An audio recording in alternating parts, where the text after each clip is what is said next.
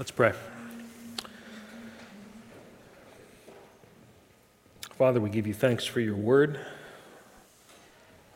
Cause us now as we read and hear your word to hear your voice speaking in it, to hear it for what it is, not the word of men, but the word of God that does its work in us. We ask it in Jesus' name. Amen. If you have your Bible, again, would you turn to the book of Ezekiel if you're not already there? Uh, it would probably be best to start in Ezekiel chapter 8. Uh, but as last week, we're going to be in several different places in Ezekiel this morning. Ezekiel's probably not on your Advent reading plan. It's uh, not a book that's usually associated with Christmas, but as I hope to show you this morning, it's actually quite relevant for Christmas, especially if we read it with the grain of the Bible's storyline about the presence of God with his people. If you're just joining us the, this morning, we're in the middle of a short sermon series called God with Us, the aim of which is to look at the storyline of the Bible from Genesis to Revelation through the lens of that overarching theme of the presence of God. And it's been suggested, and I think with much merit, that the presence of God dwelling in a covenant relationship and fellowship with his people is the backbone of the Bible's story. It sets the stage for and gives context as to why it's so important that at the heart of this story, Jesus, the Word who became flesh and dwelt among us, comes. Or, as we sing, pleased as man with men to dwell, Jesus our Emmanuel. To look at the story of the Bible in this way helps us to see the cosmic significance of the baby in the manger, the one who's called Emmanuel, God with us. Uh, by way of review, a few, few weeks ago in Genesis, we saw that God had created humanity and placed them in the Garden of Eden for the purpose of dwelling in perfect fellowship with them. But through their sin, Adam and Eve forfeited the blessing of God's life giving and sustaining presence, and they were exiled, a condition that every human being shares. Everyone who enters the world enters in a state of exile, alienation from God, born in sin and under God's righteous judgment, cut off from his presence, which is life itself. But God did not just abandon humanity to this eternity of exiled condemnation. God is merciful and gracious and slow to anger and abounding in steadfast love and faithfulness. And God enacted a plan by which he would redeem a people for his own possession, so that he might dwell among them in the perfect eternal fellowship that he had designed them for once more. And the, the progress of this plan, the restoration of the presence of God with his people, is the story of the Bible. Last week we saw another chapter in this plan as God brought the people of Israel out of Egypt, not just to rescue them from their slavery, but to rescue them for his presence, that he might dwell among them. He told the Israelites to construct a tabernacle, a, a, mobile sanctuary set apart to be his dwelling place in their midst. And he established his covenant with them, summarized in this threefold vow I will be their God they will be my people, and I will dwell among them. But as we saw, there was still a problem. We weren't back in Eden in that perfect relationship. God is holy, but the people of Israel, like everyone else, were not. The fundamental cause of alienation between God and people, the basic cause of their exile from his presence, still remains. God was truly present among the people of Israel, but it's a veiled, mediated, conditional, tenuous relationship. He'd graciously given the people his law and instituted provisions to deal with their sin in the form of sacrifices so that he could dwell with them. But God warned the people that though he earnestly did desire to dwell among them, if they broke covenant with him, if they were unfaithful, if they spurned his commandments, then they would again forfeit the blessing of his presence, just like Adam and Eve had. If you're familiar with the Bible, you know that Israel's history is largely a tragic downward spiral into more and more ungodliness. Hundreds of years of history that is summarized well by words from 2 Chronicles 36 that we read earlier. The people of Israel were exceedingly unfaithful, following all the abominations of the nations, and they polluted the house of the Lord, that is the temple, that he had made holy in Jerusalem. The Lord, the God of their fathers, sent persistently to them by his messengers because he had compassion on his people and on his dwelling place. But they kept mocking the messengers of God and despising his words and scoffing at his prophets until the wrath of the Lord rose against his people, until there was no remedy. What God had repeatedly warned Israel about was going to happen. They were going to be cast out of the land and immeasurably worse, out of God's presence again. Just as he had warned hundreds of years before, God executes this judgment using a foreign nation, the, the Babylonian Empire, as the instrument of his justice. The Babylonians came and systematically dismantled the kingdom of Judah over the course of about 20 years. First, they invaded Judah and made Judah into a vassal state. And to ensure compliance, they take a number of hostages back to Babylon to serve as collateral. This is when Daniel and his friends are taken to Babylon. And then a few years later, the Babylonians returned. They took more Jews into captivity, including most of the nobility and the skilled workers. And it's at this point in Israel's history that the book of Ezekiel is set. Ezekiel is a Jewish priest, and he's living among the exiles in Babylon, part of this second group of exiles who have gone away. And at the beginning of his prophetic ministry, Jerusalem is still occupied by Jews. The temple is still standing, but the outcome is inevitable. Ezekiel's ministry will not be one of calling the people to repentance per se, but rather one of announcing the coming final stroke of judgment on Judah for her sins. God's presence will leave the temple, and the people will be exiled from the place of God's presence once again. The account of these prophetic warnings occupies the first 33 chapters of Ezekiel. The remaining chapters of Ezekiel, however, strike a different note, one of hope. The promise of a restored covenant with God again dwelling among his people. But this time, doing so forever, not conditionally, permanently, and irreversibly.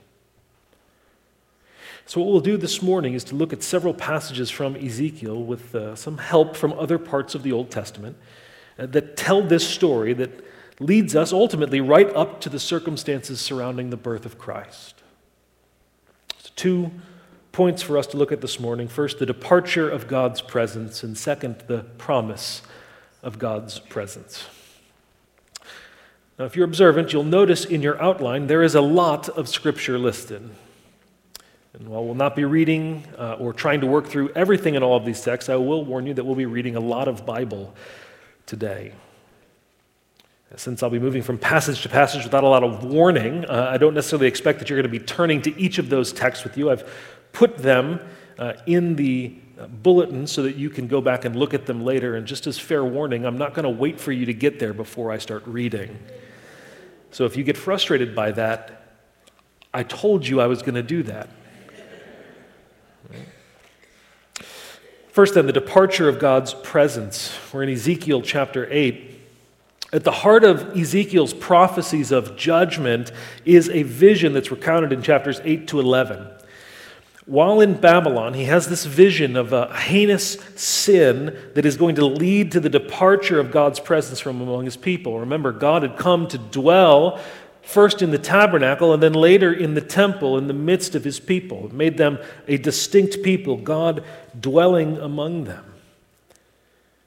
And now we'll see God's presence departing from his people. So if you're there, you look at Ezekiel chapter 8 and verse 3. Ezekiel says, The Spirit lifted me up between heaven and earth and brought me in visions of God to Jerusalem, to the entrance of the gateway of the inner court. That's the temple. Where was the seat of the image of jealousy which provokes to jealousy?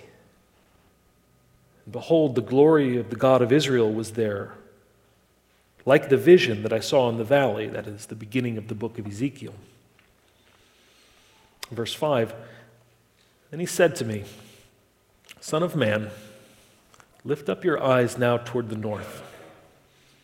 So I lifted up my eyes toward the north, and behold, north of the altar gate, in the entrance, was this image of jealousy, that is, an idol set up at the northern gate of the temple. And he said to me, Son of man, do you see what they are doing here?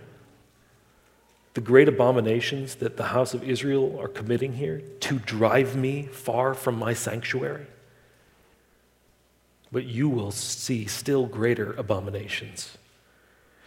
And over the rest of the chapter, God shows Ezekiel increasingly evil examples of the people's idolatry, which is not just being committed out there in the streets and in the fields, but within the temple itself. And it culminates in Ezekiel seeing 25 men standing on the steps of the temple where God dwelt, with their back turned to the presence of God, facing east, worshiping the rising sun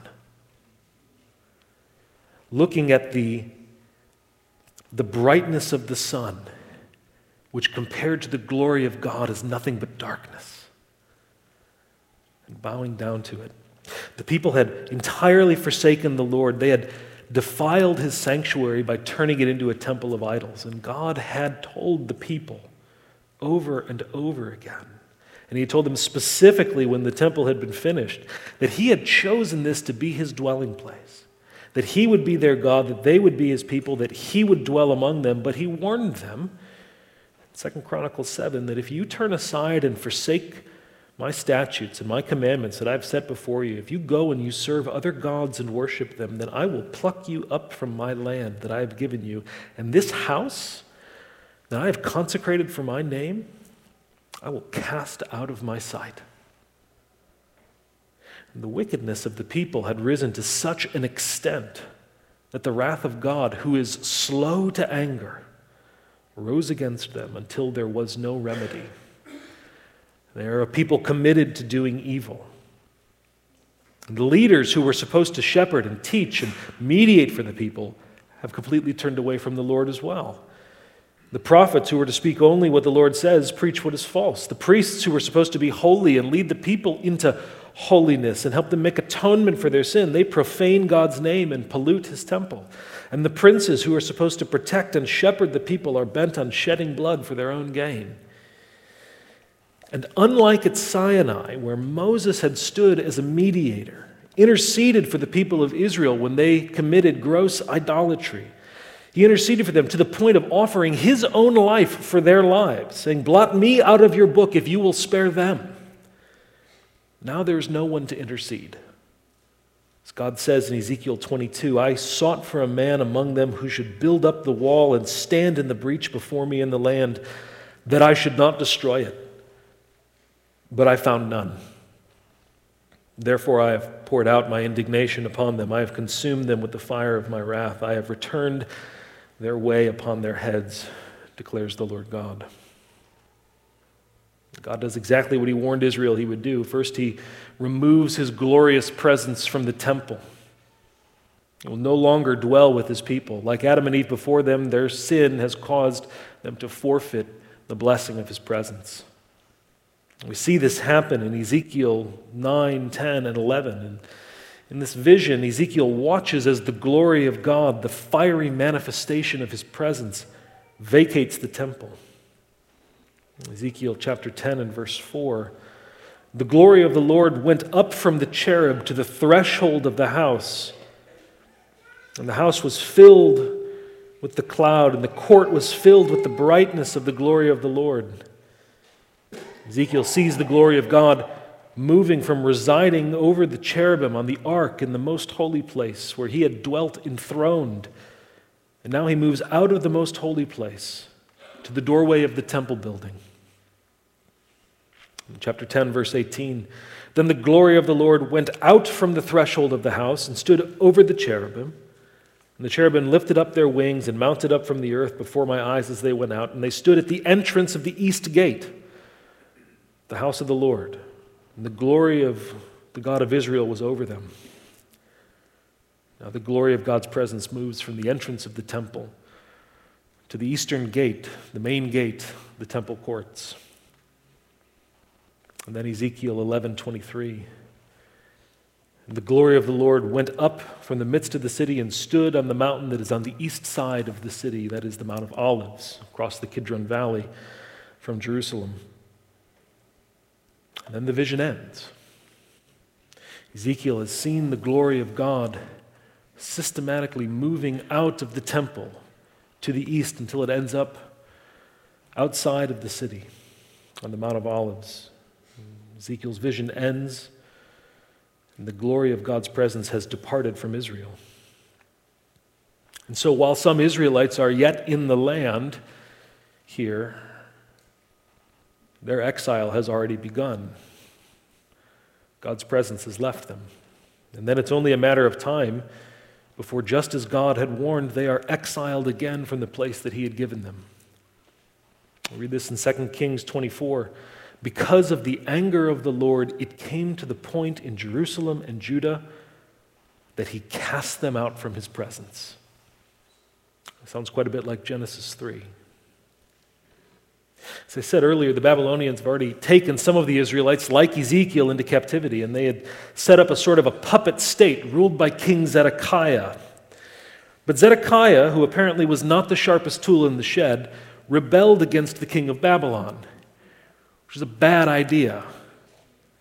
And Nebuchadnezzar, the king of Babylon, comes and lays siege to Jerusalem. Nebuchadnezzar doesn't like when the agreements he brokers are broken. He lays siege to Jerusalem, and then the Babylonians, after two years, take the city, and we read in 2 Kings 25 that they burned the house of the Lord. And all the army of the Chaldeans who were with the captain of the guard broke down the walls around Jerusalem, and the rest of the people who were left in the city, and the deserters who had deserted to the king of Babylon, together with the rest of the multitude, they carried into exile in Babylon. Ezekiel and his fellow, uh, fellow countrymen are already in captivity in Babylon, and they receive word of this in Ezekiel 33. In the twelfth year of our exile, in the tenth month, on the fifth day of the month, a fugitive from Jerusalem came to me and said, The city has been struck down. And so the Jews are taken into captivity in Babylon for 70 years. And it leaves us in much the same place as we were in Genesis 3. God's people cast out from God's presence because of, his, of their sin. Yet God's desire and purpose to dwell in the midst of his people for his own possession remains. News of the fall of Jerusalem is the turning point in Ezekiel's ministry. And now his prophecies will strike a note of hope, promise.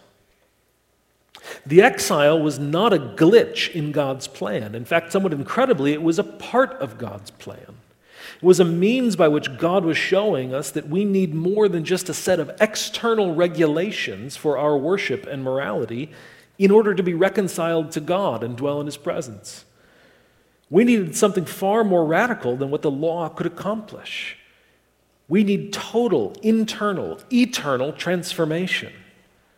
We need the guilt of our sin dealt with, not just temporarily through sacrifices, but once and for all. We need the corruption of our sin to be cleansed, not just temporarily through ritual washing or sincere attempts at obedience, but by being truly internally changed so that we don't just do what is right and good, but that we actually desire it. We need, in the words of Dallas Willard, a renovation of the heart. And we need all of this not only so that God may dwell among us, but so that we will never again be cast out of his presence. And the rest of Ezekiel is about God's promises of what he's going to do to rescue and restore and redeem and renew and again come to dwell among his people in a new covenant. So that's where we turn now to the promise of God's presence chapters 34 to 39 of Ezekiel, we find God's promises about this new covenant, uh, which outline how he's going to systematically deal with sin and guilt and corruption and alienation that has created this barrier between God and humanity from the garden onward. We can't look closely at everything that's promised in these chapters. For now, I just want to draw out some of the elements of God's new covenant promises here that culminate in his promise to dwell among his people again. And more than just again, but to dwell among them forever. So turn with me to Ezekiel 34. the beginning of Ezekiel 34, God announces judgment against the faithless leaders of Israel, who he calls Israel's shepherds. Announcing judgment, what he's been doing for the first 33 chapters, is kind of an odd way to begin a promise. But if we keep reading, we find something extraordinary. God doesn't just say that he's going to replace the faithless shepherds with faithful shepherds. He says in Ezekiel 34 11, Behold, I, I myself will search for my sheep and will seek them out. I will rescue them from all the places where they have been scattered. I will bring them out from the peoples and gather them from the countries. I will feed them on the mountains of Israel. I will feed them with good pasture. I myself will be the shepherd of my sheep. I myself will make them lie down, declares the Lord God. I will seek the lost. I will bring back the strayed. I will bind up the injured, and I will strengthen the weak. God doesn't just say that He's going to send better shepherds to replace the bad ones. He doesn't say He's going to find someone else, say like Moses, to shepherd the people. He says that He Himself will come to be their shepherd, to regather them, to bring them out of exile and slavery in a new exodus, to feed them on what is good, to strengthen and heal and save them. And the emphatic use of I here, I will I myself will do this is striking. God promises that He Himself is going to come to be present with them in order to redeem them to be a people for His presence. And it sounds much like the promise we read in Isaiah 7 the promise of a coming one who would be called Emmanuel, God with us. Then later in Ezekiel 34, we also read this. In verse 23, God says, I will set up over them one shepherd, my servant David, and he shall shepherd them, and he shall feed them and be their shepherd. And I, the Lord, will be their God, and my servant David shall be prince among them. And I will make with them a covenant of peace. Verse 30. And they shall know that I am the Lord their God with them and that they, the house of Israel, are my people, declares the Lord God, and you are my sheep, human sheep of my pasture. And I am your God, declares the Lord God. You hear all that covenant language here. God is going to establish a new covenant. He calls it a covenant of peace. Not just the absence of conflict and alienation, but the presence of shalom, the perfect and eternal wholeness and flourishing in God's presence for which we were created. But did you notice that curiously, after so emphatically saying that he himself was going to be the one to shepherd his people, now just a few verses later, he says, My servant David is going to shepherd them. He shall feed them and be their shepherd. So, what's that about? Who's the Who's the shepherd? Is it this David character or is it God himself? And the answer, of course, is yes. And we get a hint here that this Redeemer that God has promised will be both an anointed king in the line of David and at the same time will be God himself who comes to be with us, David's son and David's Lord. And this shepherd king, both Davidic and divine, will come to be with us in order that we may be with him, dwelling with him in this new covenant of peace forever. But, again, as we said, the problem of sin yet remains. I mean, if God sends this rescuer, even if he himself comes, the people are still sinful. Humanity still separated from the perfect fellowship with God. They were designed by their sin.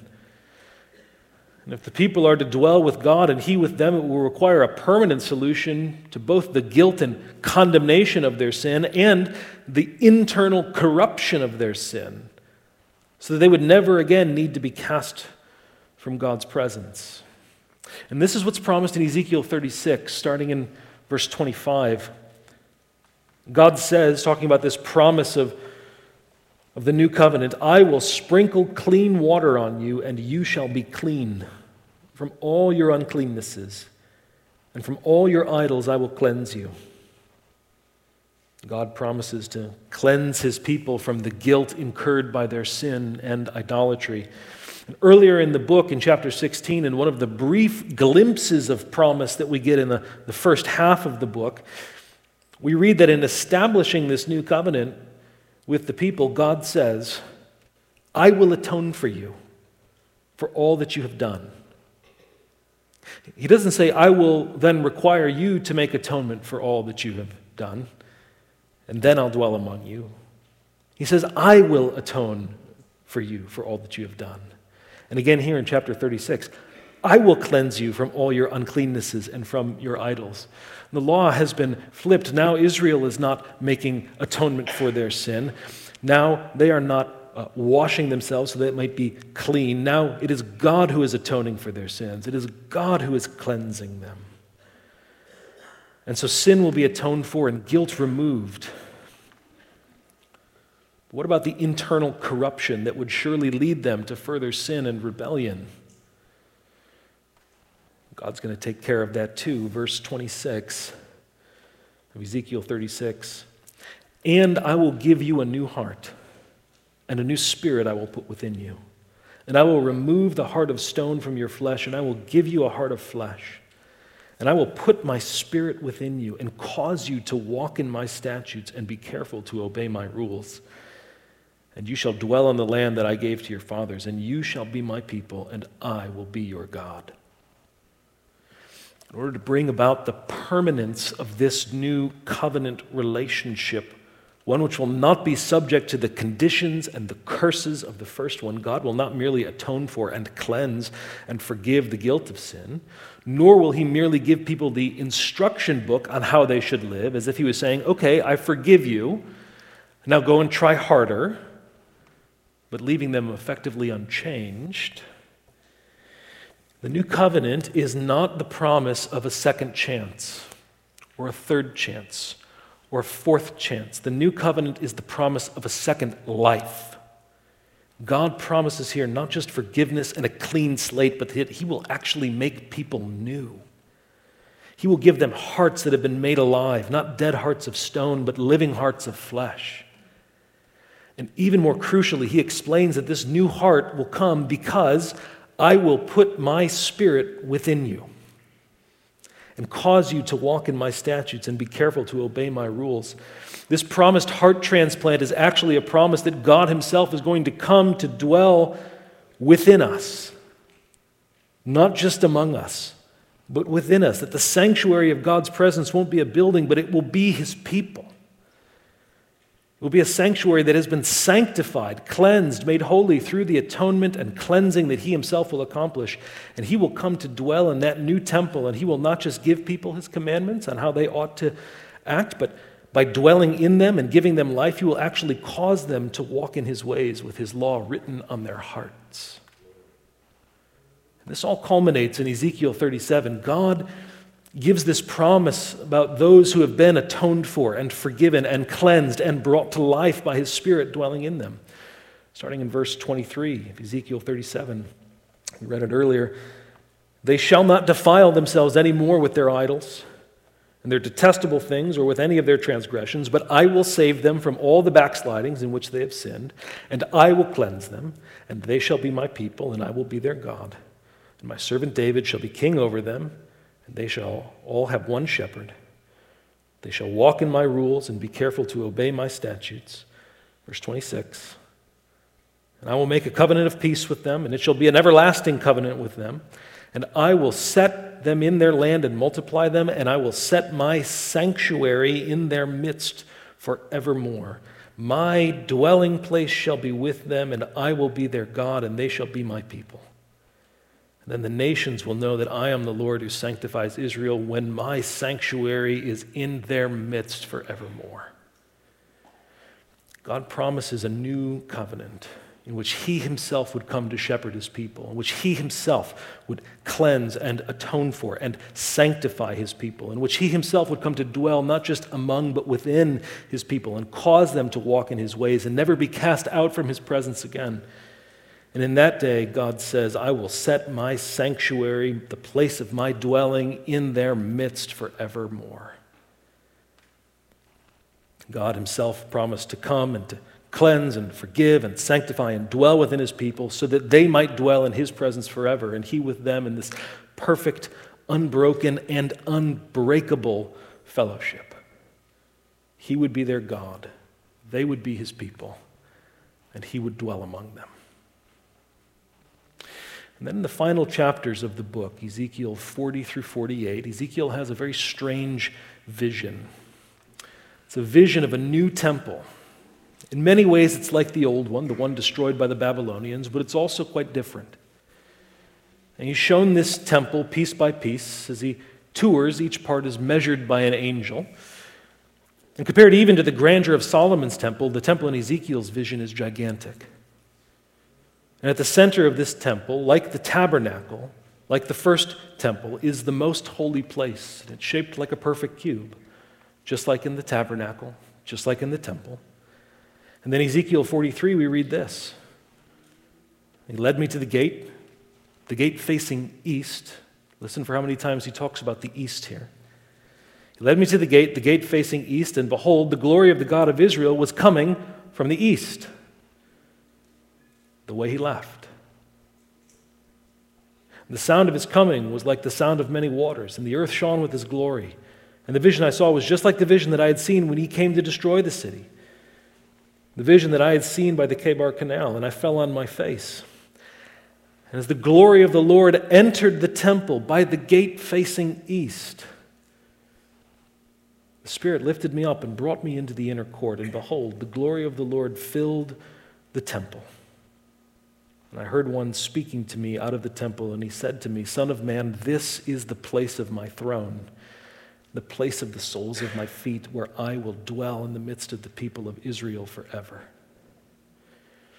Just as Ezekiel saw a vision of God's presence leaving the temple to the east, now he sees in a vision the future return of the glory of God's presence to his sanctuary, the place where he will dwell with his people forever. And the vision of this new temple expands to be a vision of a great city of extraordinary proportions a new Jerusalem. Twelve tribes of Israel are arrayed all around the city, just like they were around the tabernacle, three on each side. And the very last line of the book of Ezekiel, the end of Ezekiel's vision of this new temple and this new city is this And the name of the city from that time on shall be The Lord is there. That's the promised hope of God's people, dwelling with their covenant God forever. As the Old Testament draws to a close, we see God's people waiting for the fulfillment of these promises. After 70 years in exile, the people of Israel returned to the land, and perhaps that they thought that the fulfillment of these things was close at hand. But when they return, there's, there's no king to sit on David's throne to shepherd them in righteousness. Nor have the people undergone the internal transformation that they need, the heart transplant required for God to dwell with them eternally. In fact, many of the same sins that characterized them before the exile continue to characterize them after it. They do rebuild the temple, but when they do so, it pales in comparison to the grandeur of Solomon's temple, leading some of the old men who had seen Solomon's temple to weep at how small the temple looked in comparison. Nothing compared to Solomon's temple, not to mention the temple of Ezekiel's vision. And more importantly, when this temple is finished, the glory of God does not descend to fill the most holy place, as it had in the tabernacle, as it had in the first temple, as was prophesied in Ezekiel's vision. And so while the captivity in Babylon is over, there is still a very real sense in which God's people remained in exile, still alienated from God's life giving presence by the barrier of sin. But God continues to speak to his people after the exile. Through the prophet Haggai, God tells the people that he has not forgotten these promises. Fear not, he says, yet once more in a little while I will shake the heavens and the earth and the sea and the dry land, and I will fill this house with glory, says the Lord of hosts. And the latter glory of this house shall be greater than the former, says the Lord of hosts. And in this place I will give peace. Shalom, the new and everlasting covenant of peace that he had promised. Through the prophet Zechariah, too, God spoke, saying, Sing and rejoice O daughter of Zion, for behold, I come and I will dwell in your midst, declares the Lord. And on that day there shall be a fountain opened for the house of David and the inhabitants of Jerusalem to cleanse them from sin and uncleanness. And I will say, They are my people, and they will say, The Lord is my God. And the last book of the Old Testament, Malachi, outlines both the ongoing sinfulness of the people, but also reinforces the promises of God. And in Malachi 3, we read this promise Behold, I send my messenger, and he will prepare the way before me. And the Lord whom you seek will suddenly come to his temple. And the messenger of the covenant in whom you delight, behold, he is coming, says the Lord of hosts. The Old Testament ends and God's revelation ceases for 400 years, but the faithful remnant of God's people have God's promises. Behold, I am coming, declares the Lord. And so they waited, trusting, hoping, praying, longing. Oh, come, oh, come, Emmanuel, and ransom captive Israel that mourns in lonely exile here until the Son of God appear A cry of longing to which God's promises reply Rejoice, rejoice, Emmanuel shall come to you, O Israel. Let's pray. Father, we long for the coming of that day. We, we worship you and give you glory that you did indeed bring the Lord Jesus to fulfill your promises, and we long for the day when he comes again to make all things new.